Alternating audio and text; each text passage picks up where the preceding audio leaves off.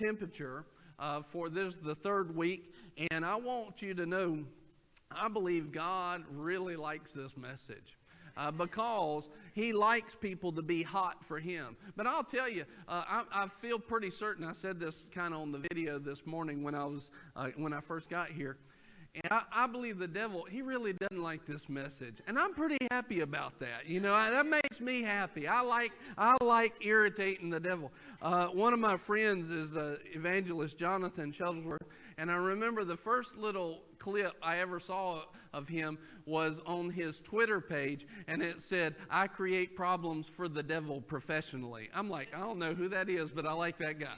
You know, I create problems for the devil professionally. Uh, that, that should be all of us, that we all create problems for the devil, and we advance the kingdom for God. So here's how you do that. If you just go through life and you're just living average and you're not sticking out to the world, you're not peculiar, you're probably not hot for God. When you're hot for God, you become peculiar. Now, we're not trying to be peculiar on purpose. There's some people just try to be weird for weird's sake. Not trying to do that. We're just trying to be on fire for God. If you're on fire for God, think about this. Um, you know, people that are married now, when you first met your uh, spouse, right, and you were kind of got on fire for that person, what did you think about day in and day out? That person. They, you were consumed with a passion for that person.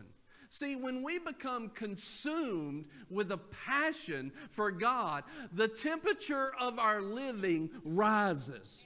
And it's hard for us not to talk about God. It's hard for us not to carry the heat and the fire of God because He's our passion. He's our passion. But here's the one thing about passion, and here's the thing about fire of God. You get around other people that aren't passionate and on fire for God, it starts to rub them wrong. It makes them come to a decision. That's why the devil doesn't like somebody to be hot. That's why I said a few weeks ago, he's more than happy for you to be lukewarm, to be a lukewarm church, to be a lukewarm Christian. Why? Because you're doing his job for him. Yes. Why? Because lukewarm is comfortable. It takes us stepping out of our comfort zone to live in a passion, to live in a fire for God. It takes us stepping out of those areas to live that way. How many people, when you've ever been dating before, did something stupid to catch the attention or to, or to bless that person? Anybody? Nobody wants to. All right, all right.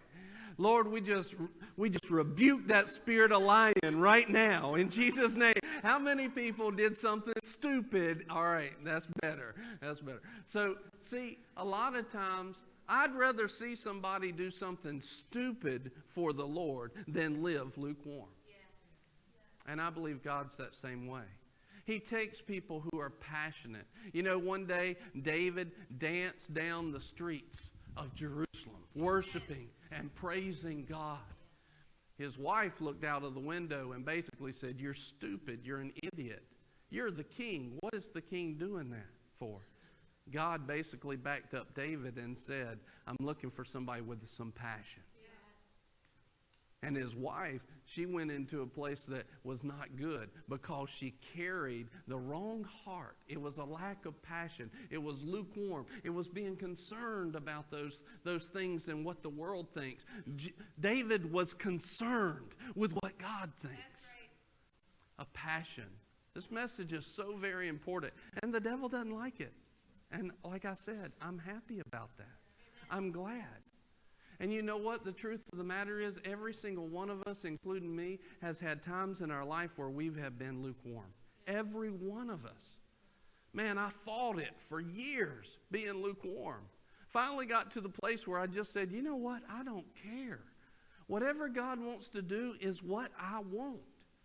And that's when the fire of God comes out of you. That's when the passion of God starts to work for you. That's when miracles take place. You know, just a couple weeks ago, we had two miracles in one day. We had healing, we have souls saved, filled with the Spirit. In four months, four months ago, he told us to pray about your finances. In four months period of time now, over $240,000 worth of debt has been erased in your life. That's not coincidence. That's the passion and the fire of God manifesting in your lives. And it doesn't matter where you're at right now. If you'll simply turn your heart to God in a humble reverence, you'll find that all He wants to do is turn up the heat inside of your life. And then you'll become a carrier of that passion, of that fire. Proverbs chapter 9 and verse 9. What we're looking at the first week, we kind of looked at the importance of being on fire for God. Last week, we talked about how we need to walk in His ways, not our ways. And His ways say, be filled with the Spirit, be filled and overflowing, baptized in the Holy Ghost, and baptized with fire. It's not our ways. You're not going to accomplish the things of God by doing it our way. We're only going to do it by doing it God's way. That's the only way that the fire comes. But if we're not carrying the fire of God and the temperature of God, the heat of God, then we're not producing. Amen. So today we're talking about what brings that fire. What is what is the thing that produces and backs and fuels that heat of God? So let's look at Proverbs chapter 9 and starting in verse 9.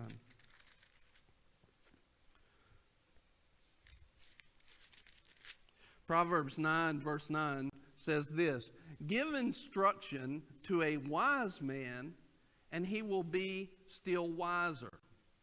In other words, a wise man, you'll give him instruction, correction, discipline. You'll give him those things. He will take those things, humble himself to it, change his life, and actually walk out the other side with more wisdom.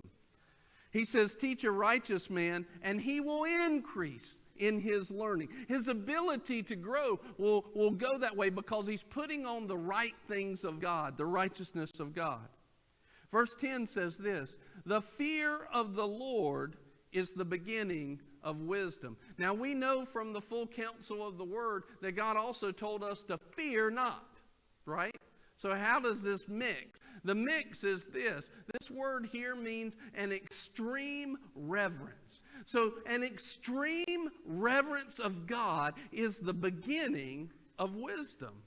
In other words, when we start to put God first in everything, we become sold out for Him. We revere Him over our feelings, over our reputation, over what we think. We revere Him, His things, His ways. That's the beginning of wisdom. That's the beginning of it.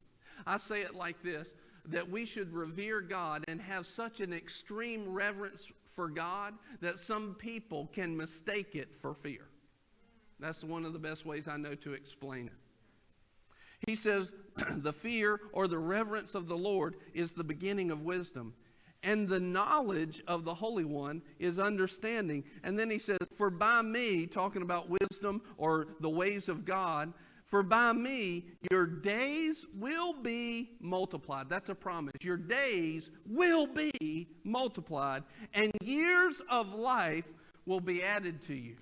I think we can take from that that if we don't reverence God, we're not going to fulfill the years multiplied, so it's going to be less. That's what it's saying. We're going to walk in less than what He has for us if we don't decide and make a decision to reverence God in our actions, in our thoughts, in things that we do. We've got to reverence Him. Now, if you'll go over to. Um, says basically the same thing. Let me just read this to you in Psalms 11:10. It says, "The fear of the Lord is the beginning of wisdom." And listen to this part. A good understanding have all those who do his commandments. His praise endures forever. In other words, it's not just somebody who amens the preacher or agrees with the scripture. It's somebody who agrees with it, applies it, and does it. That's the person who increases. They don't just talk about it, they don't just nod, they do it. They let the things of God change who they are instead of them trying to change the way that God wrote it. They let the full counsel of the Word change who they are and change what they do. This is reverencing God. Then we go back to Proverbs 11 and verse 30. Proverbs 11, verse 30. It says, The fruit of the righteous is a tree of life. In other words, when we walk in the right things of God, it produces life. And it's not just like one time life, it's a tree that constantly produces a fruit of life in our lives. See, when we put on the right things of God, and what is the right things of God? When we reverence Him. When we humbly turn our hearts towards Him and say, Lord, shape me, mold me. Yeah. Lord, I don't, I'm not going to try to be the clay and tell the potter how to do it. Yeah. You're the potter. Fix me up. You, you are the master at this. You are the master craftsman. I'm your masterpiece. I want to be your masterpiece. How many people would like to be the masterpiece of God? You see, that's available for each and every one of us because He has a masterpiece that He created you to be. And the thing that you can do is you can walk in that masterpiece. You can become that piece of art that God desired for you to be, or you can never give yourself. See, the beautiful thing, the way God has made this, is that it takes faith to walk in these things in order to become the best that you can be. God gave you the ability to either step into His plan or step out of His plan great reverence. We step into his plan with humility and great reverence. But if we're willing, if we're saying, yeah, but I'm going to tell you how this should look like, God, I'm going to tell you how I'm going to live for you, that's not great reverence. That's not great humility. That's great pride. And all of a sudden, where we could have been his masterpiece, we step out of the studio and we leave God in there, and then we tell everybody how it should be on the inside of there instead of getting our butt in there and let God do what He does. Yeah. Amen. Amen. I just said butt from the pulpit. It's awesome. Luke would say, Say bottom, Daddy. Yes, sir. Amen. I hear you. The fruit of a righteousness is the tree of life, and he who is wise wins souls. Amen. He who is wise wins souls. He who is wise wins souls. Now, there's a couple of things that I can say. We can say that the person who wins souls because they're wise and the reverence of God is the beginning of wisdom, we can say that the person who wins souls is reverencing God. This is a person who reveres God who humbles himself to God. Winning souls starts with a humble reverence to God. You see, I can't be wise. If I'm going to win souls, then I'm wise. But I can't start wise until I start humbling myself before God. So if I want to become somebody who produces fruit in the kingdom, it starts with a humble reverence of God. I'm not the potter, I'm the clay. I willingly and humbly put myself in your hands so that I can then become your masterpiece, Lord. That you can build me into a great living stone over in uh, Peter. You can build me into a great living stone house, the house of God, where each one of us is unique and we have a purpose and every joint supplies. But that doesn't just happen. See, God has desired that for us for all of eternity. And yet, it hasn't just happened. It happens when people individually take their heart humbly, present it before God, and say, Mold me, shape me. I want to be your masterpiece. That means I gotta, I'm willing to I'm willing to concede, Lord, that I've got some lumps in my life that should they're out of place. And I'm not talking about eating too much. We got some lumps in our life that God needs to handle. There's some stuff where, you know, and it's not just your fault. I'm not saying it's not your fault, but it's not only your fault. You grew up in a world that was corrupt. You, you probably grew up in a family. I guarantee you, none of us have had a father and a mother who knew all that there was to know about God. None of us. We might have had some great moms and dads, but I can guarantee you there's not a one of you that had a mother and a father who knew everything there was to know about God. So even while they were raising us, there was corruption built in to the best father and mother that we know on this earth. There was corruption. There were extra lumps where lumps shouldn't be. We need some spiritual liposuction. I mean, for real.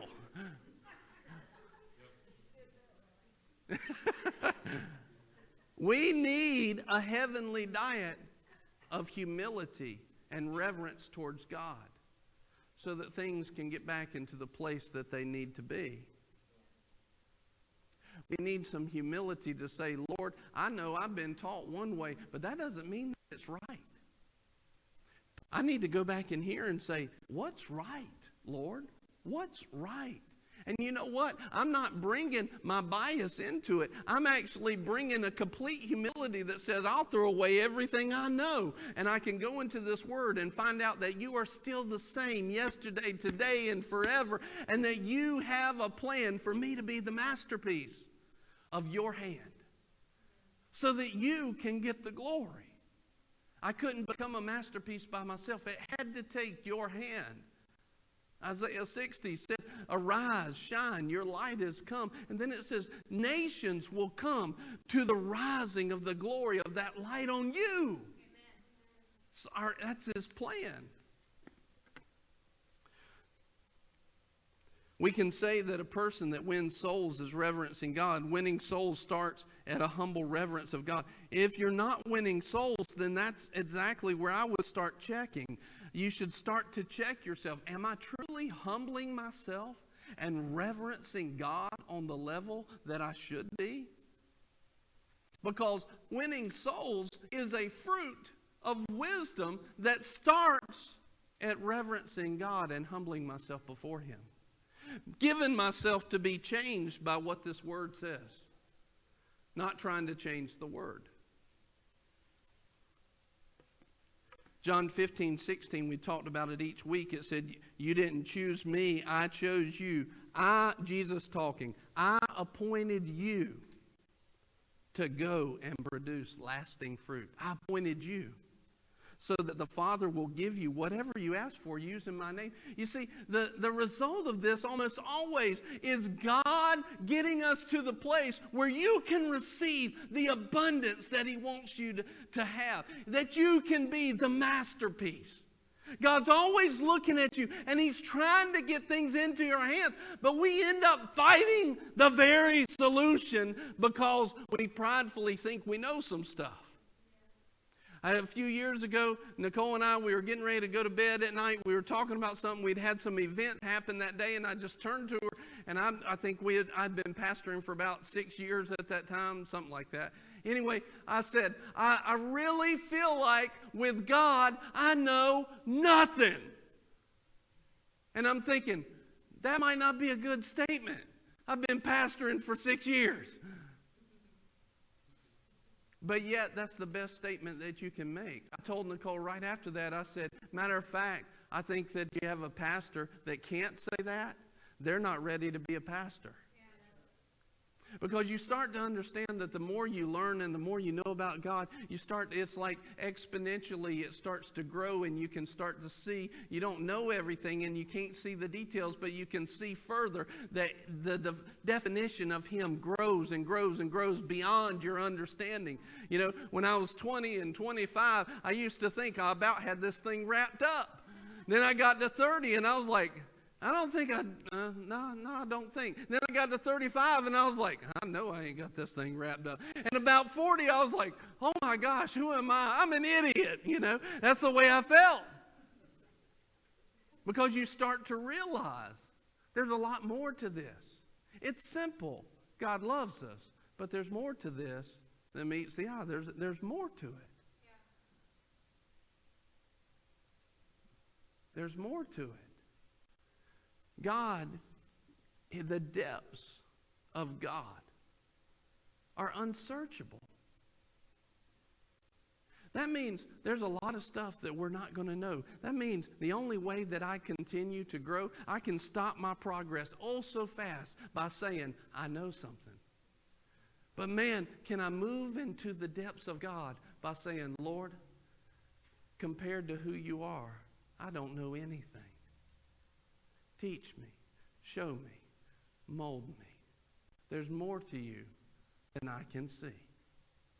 There's more to your love, the depths of your love, the depths of your passion, the depths of your fire. There's more to you. I am convinced, you know, a couple years ago, it really started me down this, this trail uh, of just examining what is normal to God. Not what's normal to the world, not what's normal to, to us in church, in American church. I don't care about that. Forget about that. What does God call normal? And when you start to examine that and humbly lay yourself out and say, Lord, I don't know anything, He'll start to show you there's so much more. Yeah. There's so much more.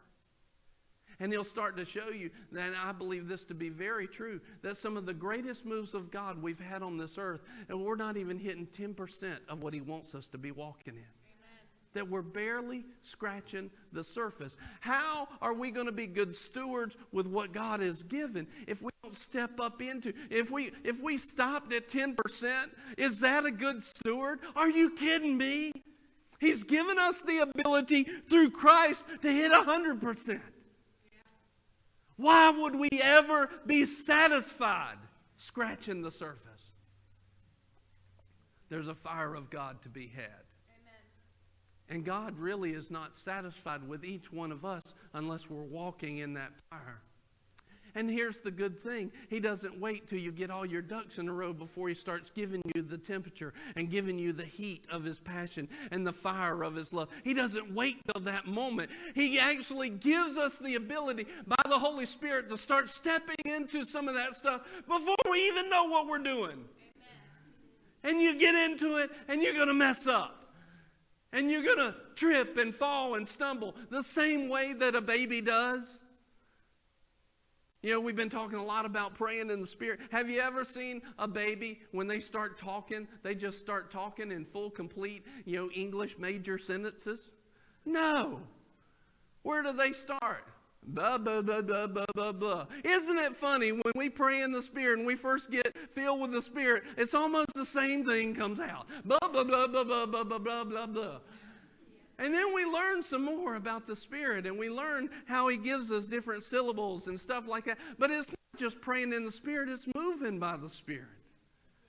Praise God that He works with us and He doesn't wait on us to get perfect. He simply says, Will you give me your humility? Give me your reverence. Give me your heart, and I'll touch you with my presence.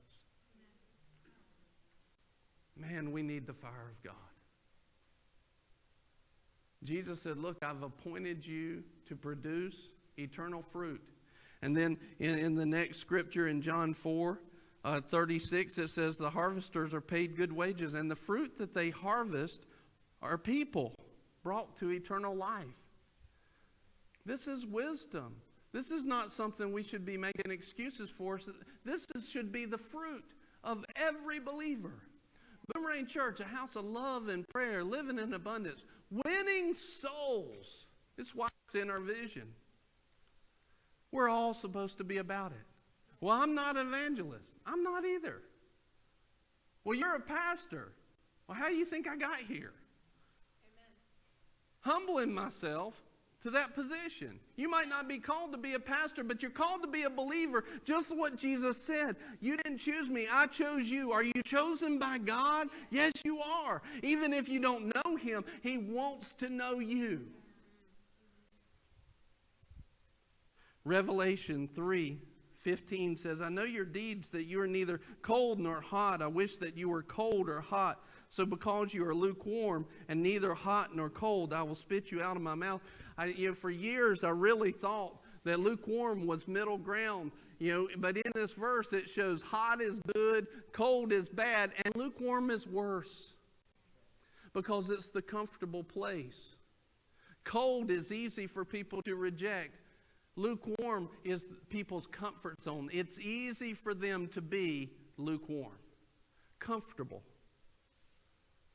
Their flesh can thrive in lukewarm.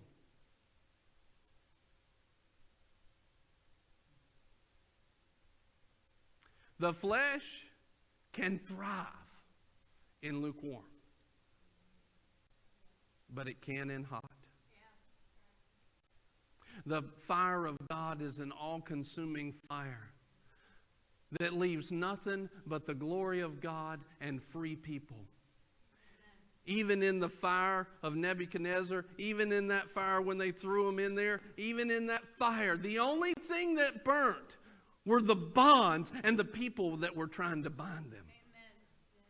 That's what burn up. The fire of God produces a freedom in the lives of people. It brings about the freedom of God. And there's something about the fire of God that it catches and it brings people to a decision point. The heat of God, it brings people to a place where they have to decide Am I for God or not? Joshua said, As for me and my house, we will serve the Lord. And I don't think that he meant lukewarm. I think that he meant that he was going to go after him with all of his heart. That he was on fire for God. That he would humble himself and rever- reverence himself in front of God so that God could create him to be the masterpiece that is the Joshua that we know. We need the fire of God. And we don't just need it on our preacher, we need it on every single believer every believer. We need the fire of God. We need the power of God. We need the presence of God. We need the healing touch of God. We need the protection of God. We need the restoration of God. You know what? You know what he says to all of that? Yes and amen. But I need a heart that I can show myself strong through them. I need somebody who will give me all of themselves, stop making excuses for it, get out of being lukewarm, and be hot for God. I need somebody there. And we're not just talking about the preacher, we're talking about believers. Estou furando kost.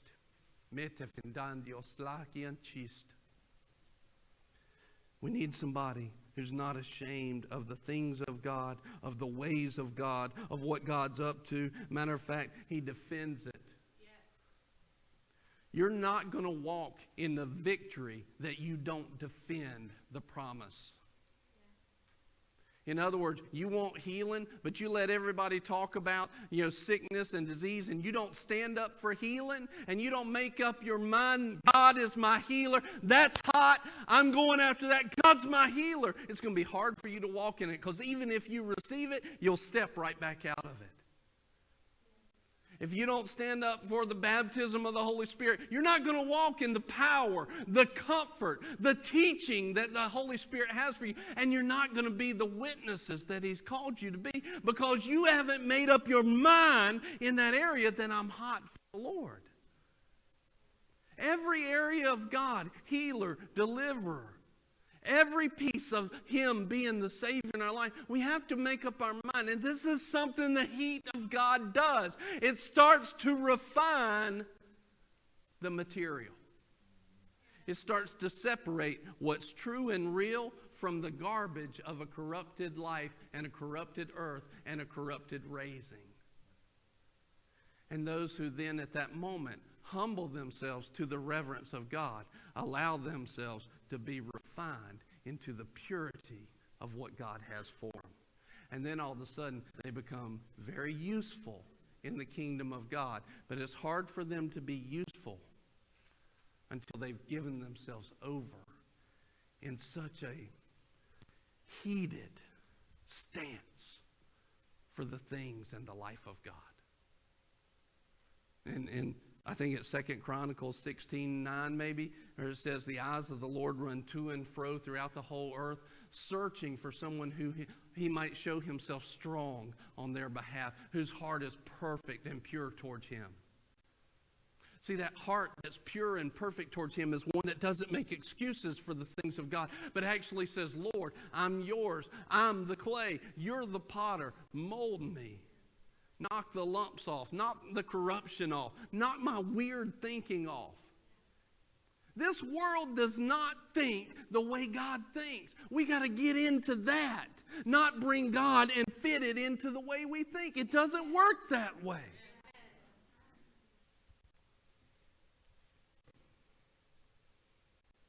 What fuels the fire of God? What fuels the fire of God is the passion of God and his love. He says this in 1 John chapter 4 and verse 18. He says, "We have come to know and have believed the love which God has for us. God is love. God is love."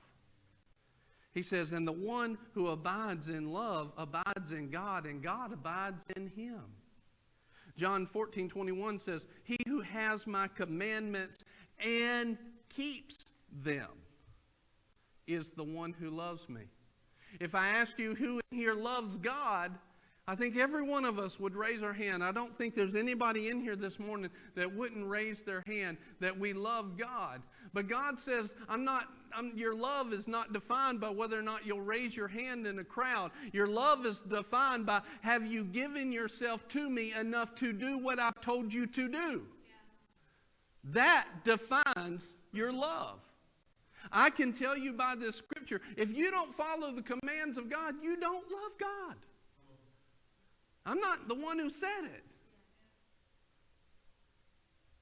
He commanded us to be filled with the Spirit. He commanded us to win souls. He commanded us to be hot. So, what we've got to check is not does God love us? We know that. What we've got to check is am I actually manifesting the love of God or am I making excuses for it? Am I hot for Him? God's passion is souls.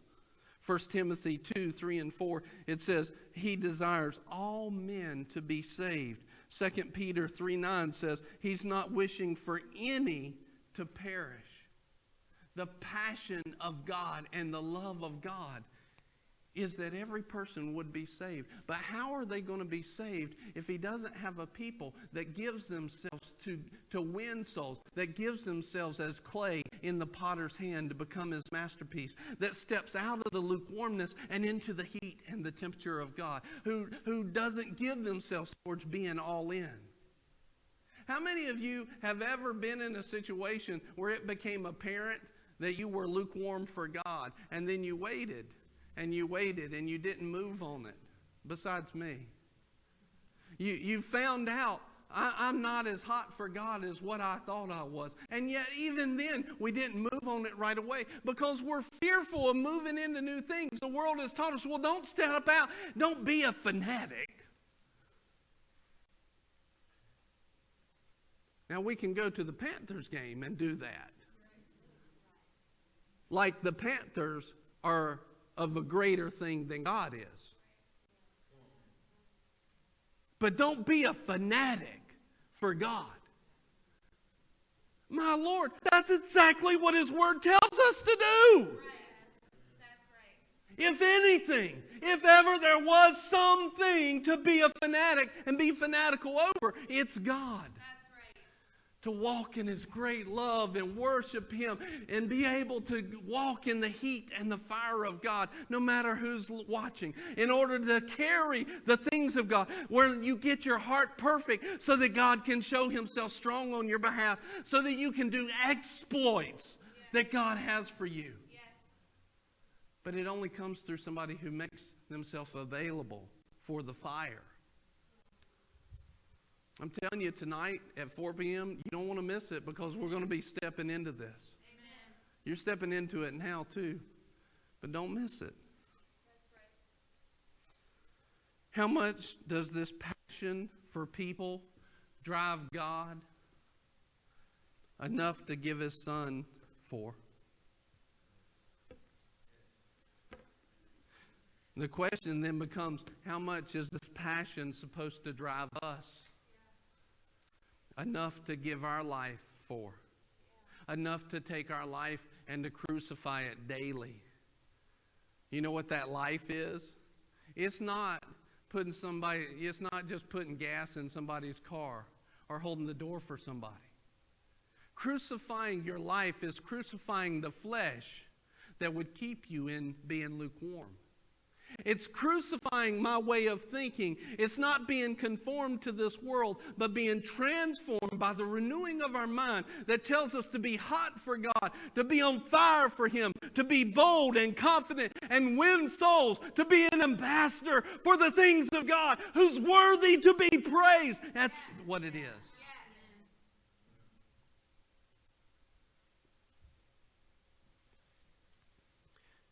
How much does this love drive God enough to give up his son? How much should this passion and love drive us enough to crucify our flesh daily, just like Jesus did? How much does this passion drive Jesus? Enough to leave the comfort zone of heaven? Enough to come to a world of sinners and enemies? To love them, have them mock and ridicule him, beat him, and kill him to die a gruesome death for them, to be rejected by the Father. How much does Jesus believe in being passionate and allowing the love for people to drive him? Enough to step out from the Father and say, I know you're going to reject me and turn your back on me, but because of your love for them and my passion for them, for your creation, made in your image, I will allow myself to be completely separated from you, Father. That's where his passion drove him. And then if you go into Romans, it says, and he wasn't even resurrected until those people that were enemies and sinners were declared righteous by God. In other words, he stayed in the grave until that's what brought him up out of the grave when God said, those enemies and sinners because of the grace and the mercy and the love and the passion of Jesus, the heat and the fire of his love. Because of that, I declare them righteous. And that's when he came up out of the grave. If we don't have a passion for those around us that are dying and going to hell, there, there's a part of his love and his passion that we are missing. There's a reverence of God, a reverence for what He considers most important that we're missing. See, the truth be told, in most of the American church, not just this one, if right now I had somebody that walked up here and said, I want to be born again, lead me to Jesus, most of us could not lead that person to Jesus. I'm not telling a lie. Most of us, probably in this room, would not even know how to do it. In other words, something that Jesus and the Father consider so uh, much a part of who He is and the passion and the love, we haven't even taken the time to learn how to do it. Do we love God? If we're love is what we when we keep his commandments, do we love him? Or do we just raise our hand and smile that we do? See, this has been the problem with America. This has been the downfall of the church. And I'm telling you right now that there, the church is rising up. There's becoming a separation right now in the church. And it's dividing between who is hot and who is lukewarm. You're seeing a division right now between the goats and the sheep, the one who have given themselves to a shepherd and the ones who are just in there to butt heads.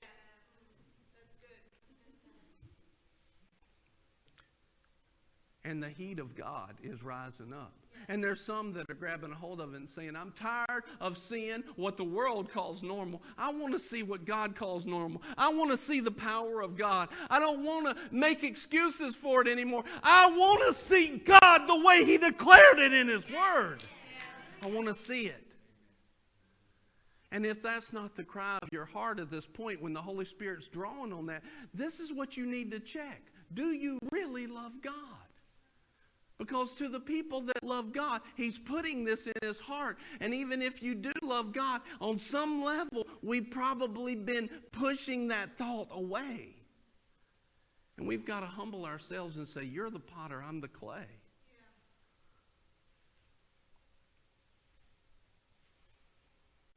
But when we reverence Him and His passion for souls, His fire starts to burn in. Just close your eyes for a second.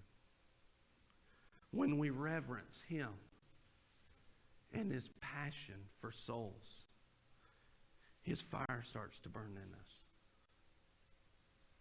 When we humble ourselves to whatever He desires, we place ourselves in the very fire of God, ready to be lit by His holy fire, burning by the fuel of His love and the fresh oil of the Holy Spirit.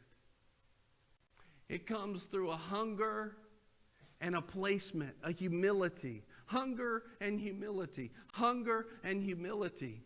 And if we're not there already, then we're missing one of those things hunger and humility. And you got to ask ourselves, why would we be missing that when we had a Savior that died for us? Why would we be missing that? Lord, I repent. I'm changing for not hungering and not being humble to go after your things. There's got to be something inside of us that says, I don't care if nobody else in Albemarle is going after God. I will go after God. I don't care if everybody in North Carolina rejected him. I will go after him. I will hunger for you, God. I will humble myself. And if we haven't been there before, then we've got to repent and say, I should have been there already. I'm sorry, Lord, that I missed it, but I'm here now. Use me. Use me, Lord. Use me. Send me. I need to be used by you. I need to be used by you, Lord. I need your fire. I need the heat of God.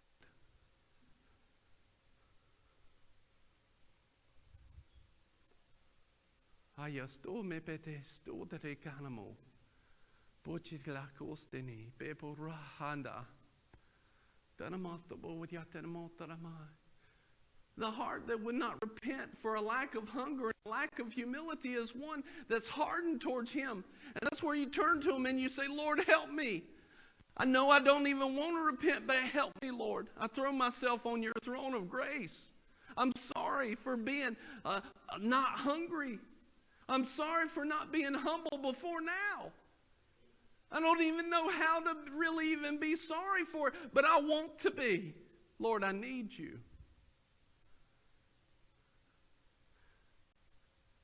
I'm not going to pull you up in front of the room, and I want everybody to keep your eyes closed right now. But if you're sitting there right now and you're like, I, I want to be sorry, but I'm not even sorry right now, Pastor Brian, will you pray for me? I'm not going to ask you, I'm not going to ask you to stand up. I'm just going to pray for you. If that's you right now, we just lift your hand quickly just till I say amen. Amen. I see that. I see that. Amen. I see that. Anyone else? And I'm just going to pray for you. I'm going to pray that the strength of the Lord comes in and helps you to see and helps you to feel the heart of God. I'm going to ask for you to have an encounter with Jesus like you've never had before. It's part of what we're going to be talking about tonight. So, but before we move any further, if you're sitting there and you're going, I, I don't even feel sorry, and I need, I know I need to, I just, I don't, I need. Will you pray for me? Lift your hand quickly. Amen. I see that. Amen. I see that. I see that. Anyone else? Anyone else? And I just, let, let's all just pray this right now. Just say, Father, I repent. We repent as a people who have not been as hungry and as humble as we need to. Father, we need your fire. We need the separation from the corrupted world into the fire of your kingdom. We throw ourselves on the grace of your throne and say, Help us in our time of need, Jesus.